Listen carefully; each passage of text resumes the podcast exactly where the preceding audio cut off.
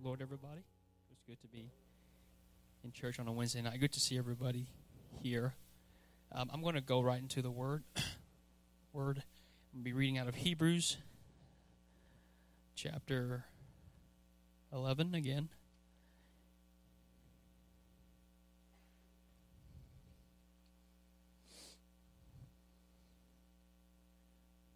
I brought this uh, pulpit down because everyone was kind of scattered. But now it seems like you are closing in on me. That's all right. Hebrews chapter 11. We're going to read verse 24. It says, By faith, when he was come to years, refused to be called.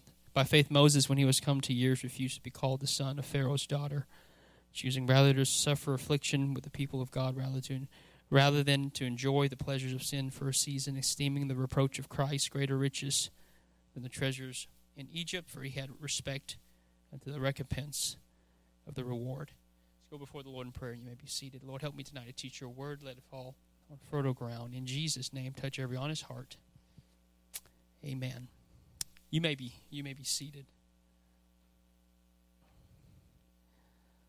I'm trying to get my timer on here.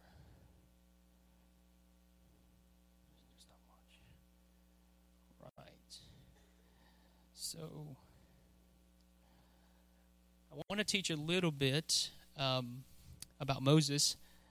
Uh, felt to, to, talk about him a little bit, and got a little book at home um, that I had a, uh, that I got many years ago that taught uh, about biblical characters, and so I really enjoyed the book, and so this is one of the le- one of the lessons in in the book. The title of it is called "Reluctant Redeemer." So. Um, So, you know, Moses, um, just a quick background, uh, was born in a very difficult time in Israel's history. It's uh, recorded that there was approximately about a million uh, Hebrew slaves in Egypt at that time. And so, um, uh, who knows the king that was uh, ruling uh, Egypt at that time? Just a trivia question. It's King Tut, or at least King Tut the First. It's who they believe was ruling that time. And so, as we know the story as Israel begins to grow that he gets kind of nervous.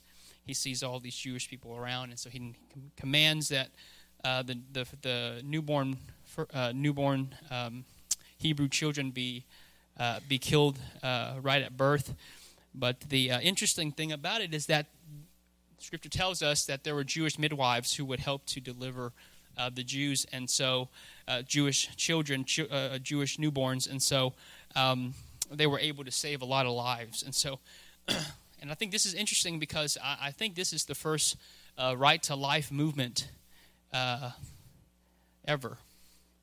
And so, as our world is trying to abort children when they come out of the womb, um, and my wife will share with me some articles every now and then. And so, um, and this is why uh, God is against um, God is against abortion, and it's because um, we don't know when a Moses is going to be born uh, that has the ability to save um, save a people or come up with some kind of cool invention or idea. So, um, and so then Moses was born to Jochebed, and uh, she tried to hide him as long as she can.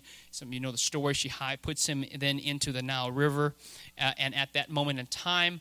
Um, uh, the, the, Pharaoh's uh, daughter happens to, to be in, in the river bathing, and when she did, she finds this this child. And uh, was a very uh, sh- very smart mother because then she had her daughter run up to the the uh, uh, run up to Pharaoh's daughter, and then through a a little bit of craftiness, she was able to get Pharaoh to allow her to raise up her own son. And so, um, and so it's it's pretty. I think I think it's amazing how God takes care of us in in that way. He puts people in the right positions at the right time, the right places, uh, to help to help us as uh, as our um, as children of God. And so, and that's one of the benefits of being His um, being His child. And so, uh, and so little is known um, about Moses in the next forty years. Acts 7 and 22 is really the only recording we have. It says that Moses was educated in all the wisdom of the Egyptians, and uh, he was powerful in speech and action. And so, um, that is not the Moses that I know. uh, but it says that he was powerful in speech and in action. And so he uh, technically got the best education that he could at that time. Um, it was equivalent to, I would, I guess, to Harvard University or Yale or one of the Ivy League schools. You can compare it to that. But he was um, he was educated. He probably knew a lot of languages. He was very influential. Um, uh, probably had a, a influential governmental position. He was considered Pharaoh's daughter after all. Uh, and so, but I find something interesting in that um, halfway in his life, at about 40 years old, uh, something happens inside of Moses where he says, "Well, um, I don't think that this is, uh, I don't think this is what I want to do." And so he suffers, which what I think a lot of us have heard of, called the midlife crisis. He didn't probably dye his hair or buy a motorcycle, but he suffered from a midlife crisis, and it's where he, um, it's where he paused and reflected and decide, you know, what what is it that um, that that this is all about? And he looked around him, I would imagine, and looked at all the great uh, treasures of, of of of Egypt. He could have been a very influential uh, person, um, but something inside of Moses felt he felt the pull of God towards his people. I don't know if this is probably because he was raised and all those years Jochebed was trying to uh, tell him scripture in his ears, trying to let him know that he was not an, an, an Egyptian. Whatever she did, it stuck with her son. And so uh, the moment came when he had to make a, um, a pivotal uh, decision. And he was willing to uh, trade a comfortable fortress for a sweaty Hebrew hut lavish meals, servants, perks, popularity, pleasure. He was willing to trade all of that. No more meetings with the head of the state, luxury, all those things he was ready to give away for a lowly tent. Um, he was willing to trade the bird's eye view that he had outside of his palace for a view with God's people. And so, um, for a promise. Genesis 22 and 18 says, Through your offspring, all nations on earth will be blessed. And I, I thought on that verse, I thought it was so, so um, neat, really, is that Moses remembered where the real blessing of God came from that it didn't belong in Egypt and it didn't belong in the luxury that he had. It didn't belong in all of the all of the um, comforts that he had, but that the real blessing of God is always with His people. And so um, I thought about that and how the comforts that we have and the things that we have are, are very are very nice. We have air conditioning now. Um, t- things were not like they were before. We drove here in vehicles with AC. Um, um, our, our, our, homes are comfortable and, and, and lavished, um, but remember that the true blessing is always living for God and with God's people, and always with, with the church. Through you, you and your offspring, all nations of the earth will be blessed. And so, um, and so Moses had it all, and he had to give it all up. And so and, and, and he did that because I believe that he was exposed to truth. He was exposed to God's word. He was he had an, an experience and an encounter with God. And when you have something like that, it will always beckon and it will always call you back. And so we know all these emotions climax at a uh, climax at a particular point in Moses' life, and this was huge.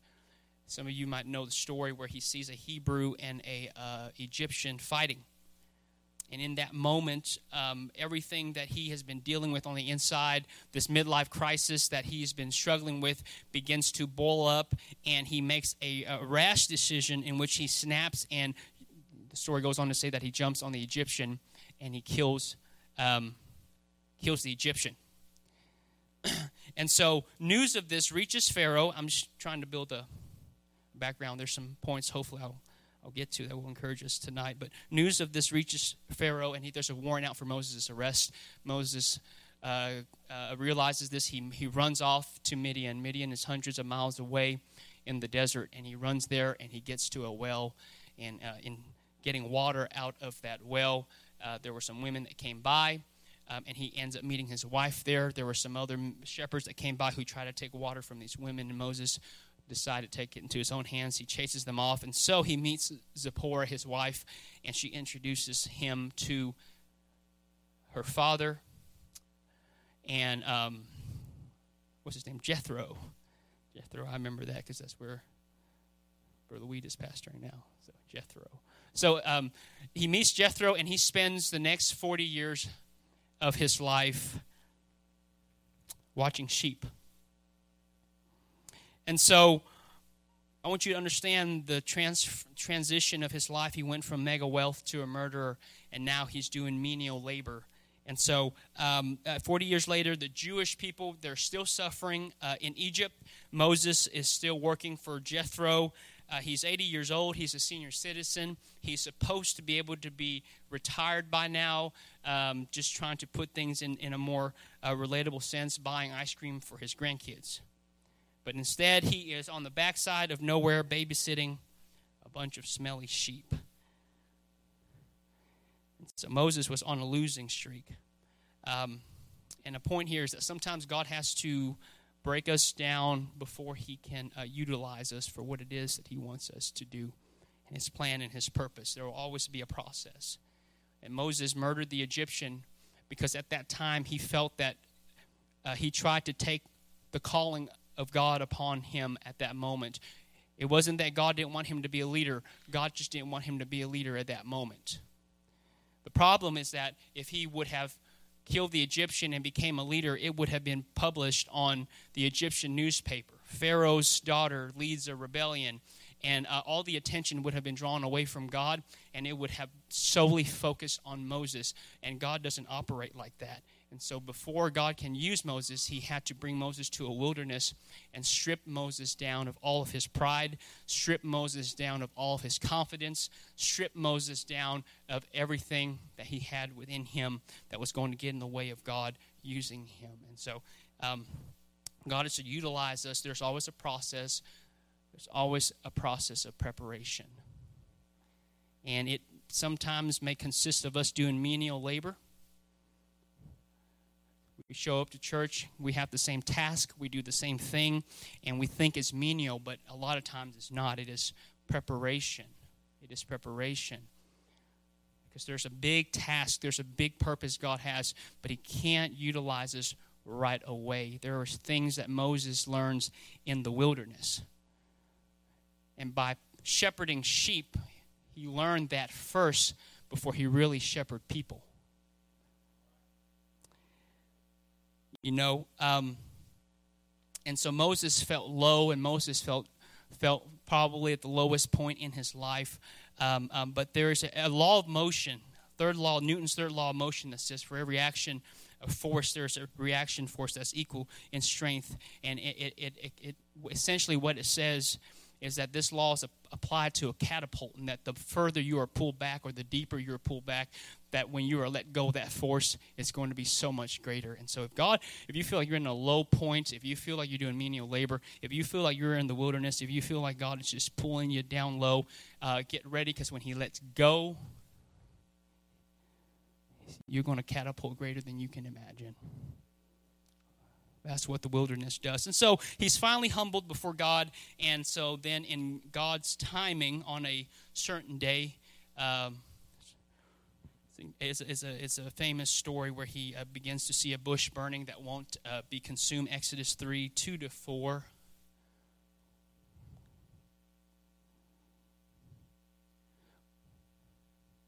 It says, And the angel of the Lord appeared unto him in a flame of fire out of the midst of a bush and looked Behold, the bush burned with fire, and the bush was not consumed. And Moses said, I will turn now aside and see this great sight, why the bush is not burnt. And when the Lord saw that he turned aside, God called unto him out of the midst of the bush and said, Moses, Moses. And he said, Here am I. So, get all this sorted out. So, God begins to speak to Moses out of the burning bush. As a matter of fact, Scripture says he calls Moses twice. He called Moses the first time, and Moses was so shocked he didn't respond. I wouldn't either. And he said, Moses. And he's finally snapped out of it. And uh, what an unlikely place to hear from God. in, in a wilderness with rocks, sand, dry rocks, and all this stuff. There was no temple, no tabernacle, no music, no, no mass choir, no pipe organs, no pulpits, no preaching, no pews, and Moses still hear from God. Let me remind you that even in, in, in the environment of rock and sand and desert and wilderness, God can still speak to you wherever it is that you're at. You don't need a pulpit. You don't need a preacher. You don't need someone screaming. You don't need a crescendo. God can speak to you in the still, small voice of your home but you've got to be sensitive enough to Him. Exodus 3 5 through 6, I want to move quickly. And he said, Draw not nigh hither, put off shoes from off your feet, for the place where you stand is holy ground. Moreover, I said, I am the God of thy father, the God of Abraham, Isaac, and of Jacob. Moses hid his face and was afraid to look upon God. Uh, and so then Moses falls on his knees. Um, uh, the interesting, and I want to remind you that God did not come, the Lord did not appear to Moses to condemn him. Never did Moses condemn him. Never did Moses bring up his murder. You, you never hear that. As a matter of fact, you don't ever hear the Lord bringing up condemnation on, on anybody because when God comes, he doesn't come to condemn, God comes to call comes to call you. There's now, Romans 8 and 1, there's now no more condemnation to them that are in Christ Jesus, who walk not after the flesh, but after the Spirit. God calls Moses to deliver Hebrew, the Hebrews out of 400 years of slavery, Exodus 3 7 through 10. I'll read that quickly. The Lord said, I have surely seen the affliction of my people which are in Egypt, and have heard their cry by reason of their taskmasters, for I know their sorrows. I'm come to deliver them out of the hand of the Egyptians, and to bring them up out of that land unto a good land and a large land, unto a land flowing with milk and honey, unto the place of the Canaanites, the Hittites, the Amorites, the Perizzites, the Hivites, the Jebusites. Say that five times fast. Now, therefore, behold, the cry of the children of Israel has come unto me, and I have also seen the oppression wherewith the Egyptians oppressed them. And so God calls Moses. God calls Moses. Moses had a dream that he would lead God's people. It just wasn't the right timing when he took it into his own hands. And when Moses thought the dream was dead, God revitalized that dream in Moses' life. God is in the business of revitalizing dreams. It doesn't matter what it is. You think that time is long gone. Moses thought it was too. 40 years later, through a process, through time and preparation, medial tasks, things you thought were insignificant, and God showed up and said, Now I'm going to make that dream come true. So Moses has five, five reasons, if you read scripture, that he says, I'm an unqualified candidate. Number one, I'm a nobody, and why would they listen to me? Moses, Exodus 3 and 11. Who am I that I should go to Pharaoh and bring the Israelites out of Egypt? Who am I that I should go to Pharaoh? And so Moses is a fugitive. He is a murderer. He's 80 years old. He's not qualified. He says, I'm not somebody who's qualified. I'm not somebody who has experience. Why don't you find somebody who is a somebody? Because I'm the biggest nobody on this side of the Nile. And Moses discredits himself. And Moses thinks that God needs somebody to be important, but that is not so. That is not so. That's why he doesn't use celebrities to instigate his will. He uses, he doesn't use talented people, or he doesn't use uh, people who are famous to work through, but that, and a lot of times we think that is, but God loves to use ordinary people, just like us, me, you, he uses ordinary people. And that's because he wants to get all the glory.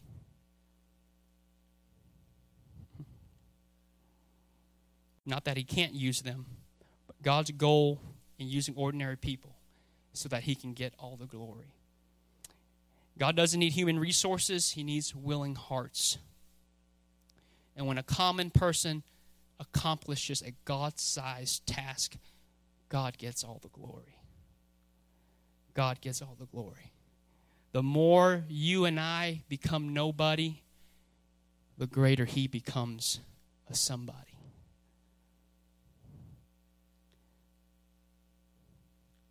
And that's why God brought Moses through the wilderness to tear down his pride, for his power, his influence, for people to forget who he is, And so by the time God is ready to use Moses, he is a nobody. And he had to go through a process to be a nobody before God can use him to be somebody. So if you think you're somebody, get ready. God's about to make you a nobody. Oh, yeah, you think you're special? I think uh, the restroom hadn't been cleaned in a while. There's a Sunday school class with two kids. They're both in second grade. There's no teacher. Do you mind teaching that class? Medial task.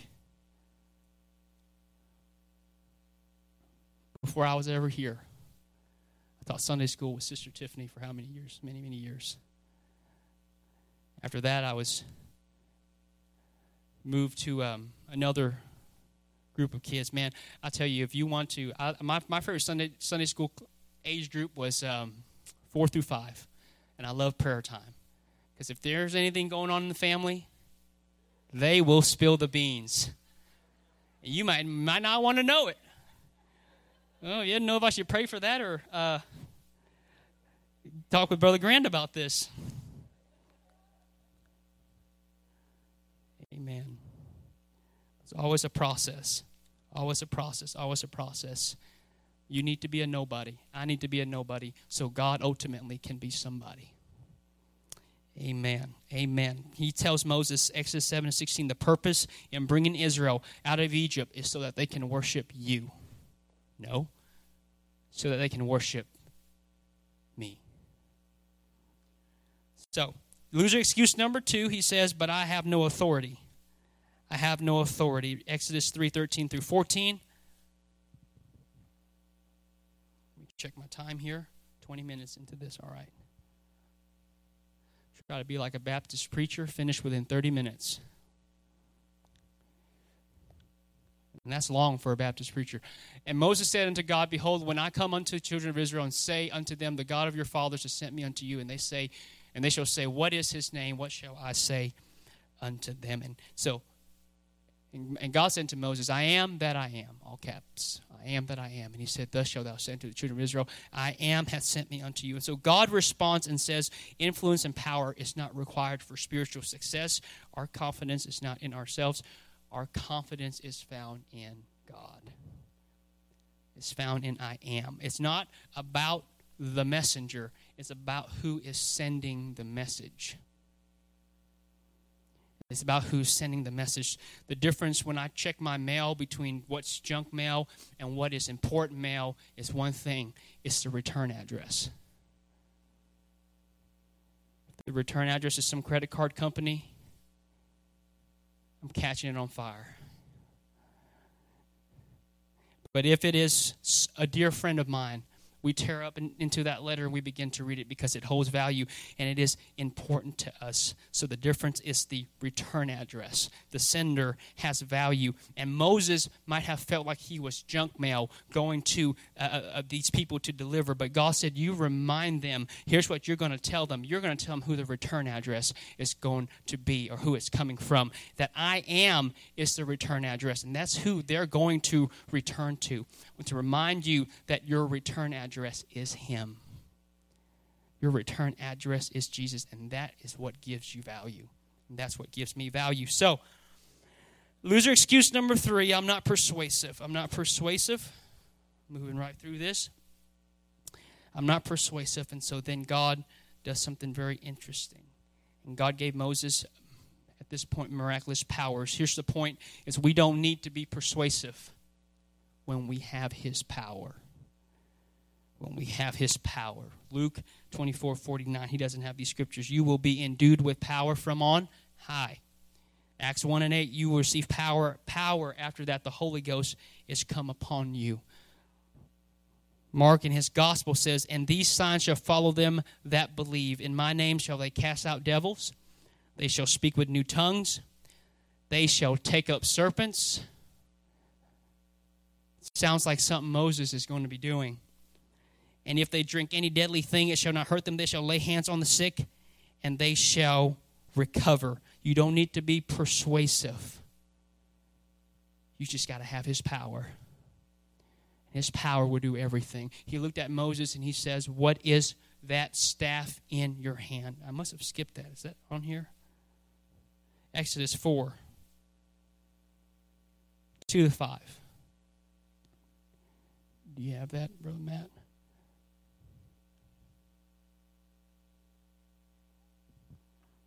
More time here. And the Lord said unto him, What is that in thine hand? And he said, A rod. And he cast it on the ground. And when he cast it on the ground, it became a serpent. Moses fled from before it. I would too. And the Lord said unto Moses, Put thine hand forth and take it by the tail. What did Mark just say? That they will do what? Take up serpents. I'm talking about power. You don't need to be persuasive. If you've got the Holy Ghost, you've got power. And guess where the power is? He says, What is that in your? The power's in your hands. He says, Put your hand in your coat. It'll become, pull it out, it'll become leprous white. Put it back in, it'll go back to normal. Your power that you have, Moses, is already in your hands. You have it. You don't need it to go anywhere else. Our talent in the church is not somewhere else. Our talent in the church is everybody we have right now. And the power you have, you don't need more talent. You don't need more gifts. Everything you have, God has already placed inside of you.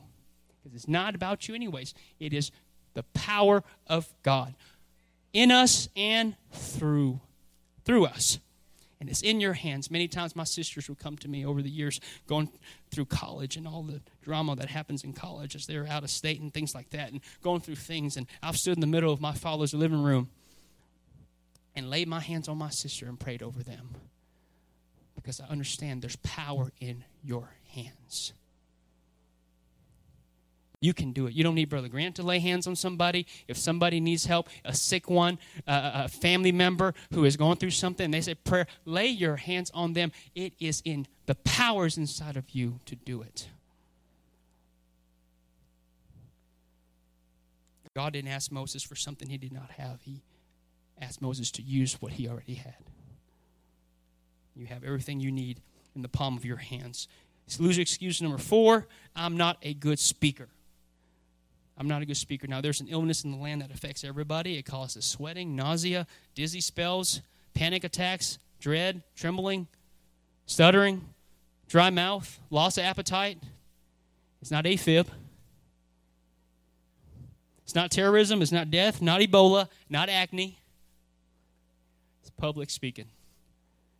It's the number one greatest fear. It's actually the number one greatest fear in America. Why everybody wants to Instagram and chat and stuff. You want to talk to nobody. You don't know how to, don't know how to hold a conversation because we're afraid to. But, and so most shepherds, Exodus 4 and 10, Brother Matt, if you pull that up there. And so most shepherds don't have public speaking experience, but understand Moses was not any shepherd. He grew up at Harvard or AKA Egypt University. And Moses said unto him, O Lord, I am not eloquent, neither therefore, nor since thou hast spoken unto thy servant, but I am slow of speech and slow of tongue. That's funny because Acts said that he was powerful in speech.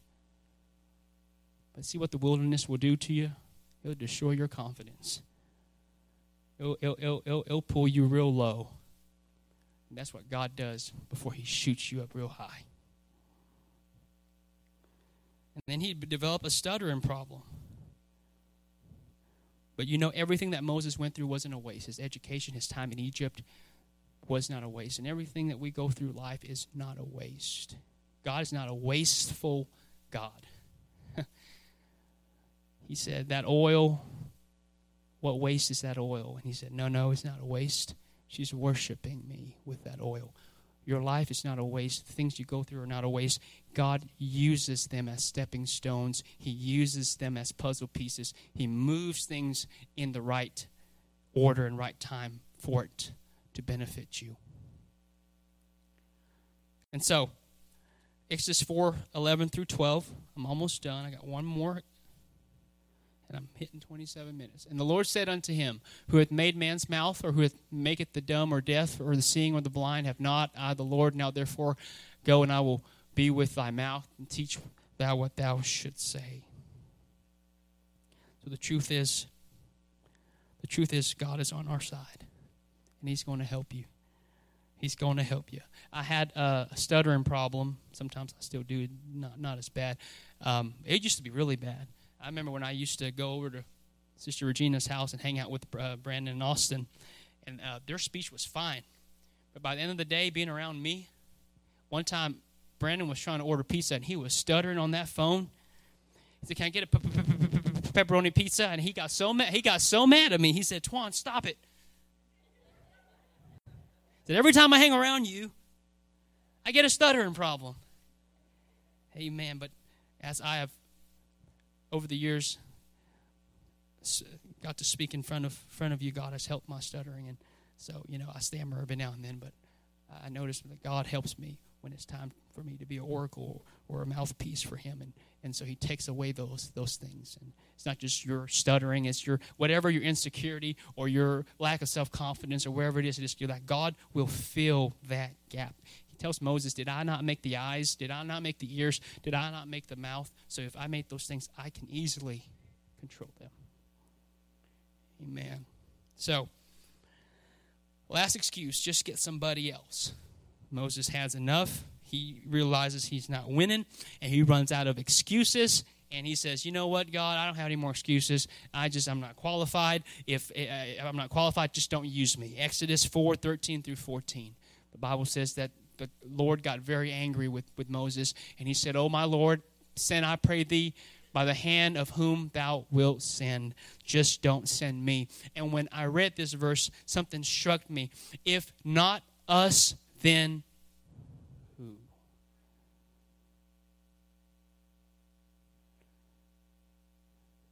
People at your job are not going to see me.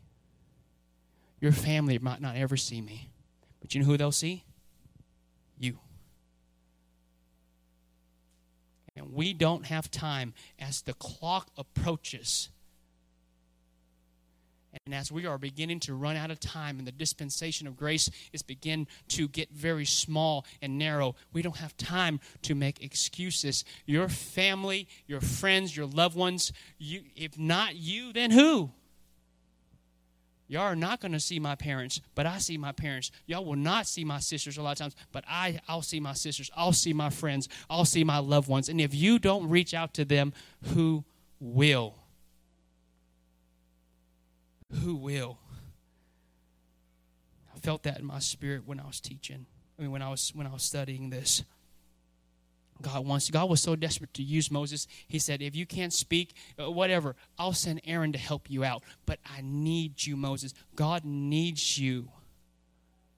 and he'll do what he needs to and put resources in place. You don't worry about the resources. Just be available and be willing and let God take care of the rest.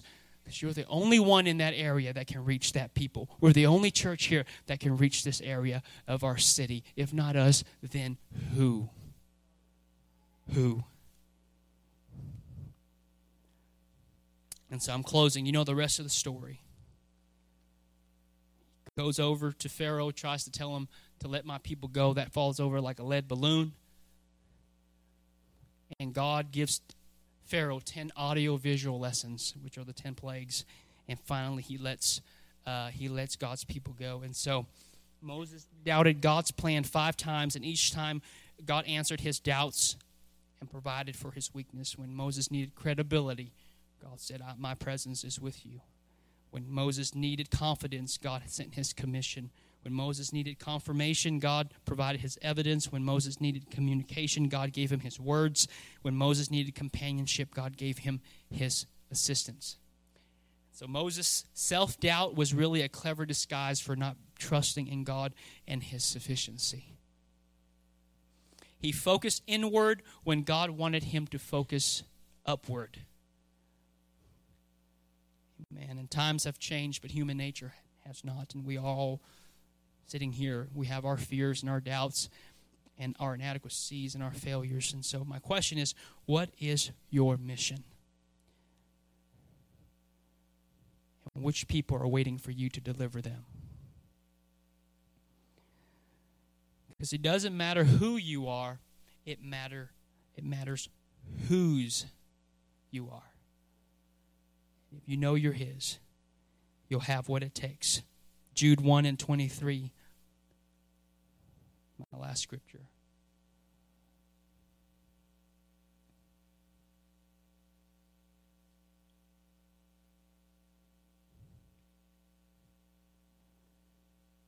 Jude 1 and 23.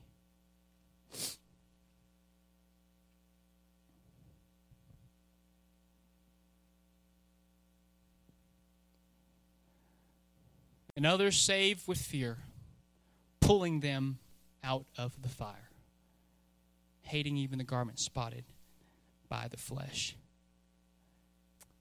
I feel my spirit to encourage somebody as we go out, as we go on with our week, as we go about our day, there is an Egypt waiting for you to deliver them.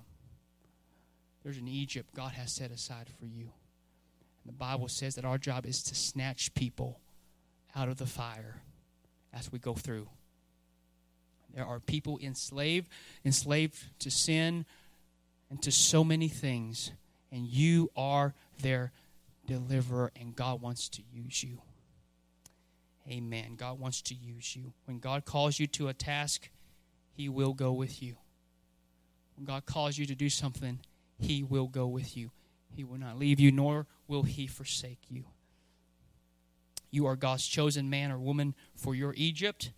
Your godly lifestyle authenticates His message. We need to know God's word and how to communicate it to others. And we need each other, each other's help in fulfilling God's mission. Amen. That's all I've got tonight. Thank you for your your attention. Brother Grant, if you'll come.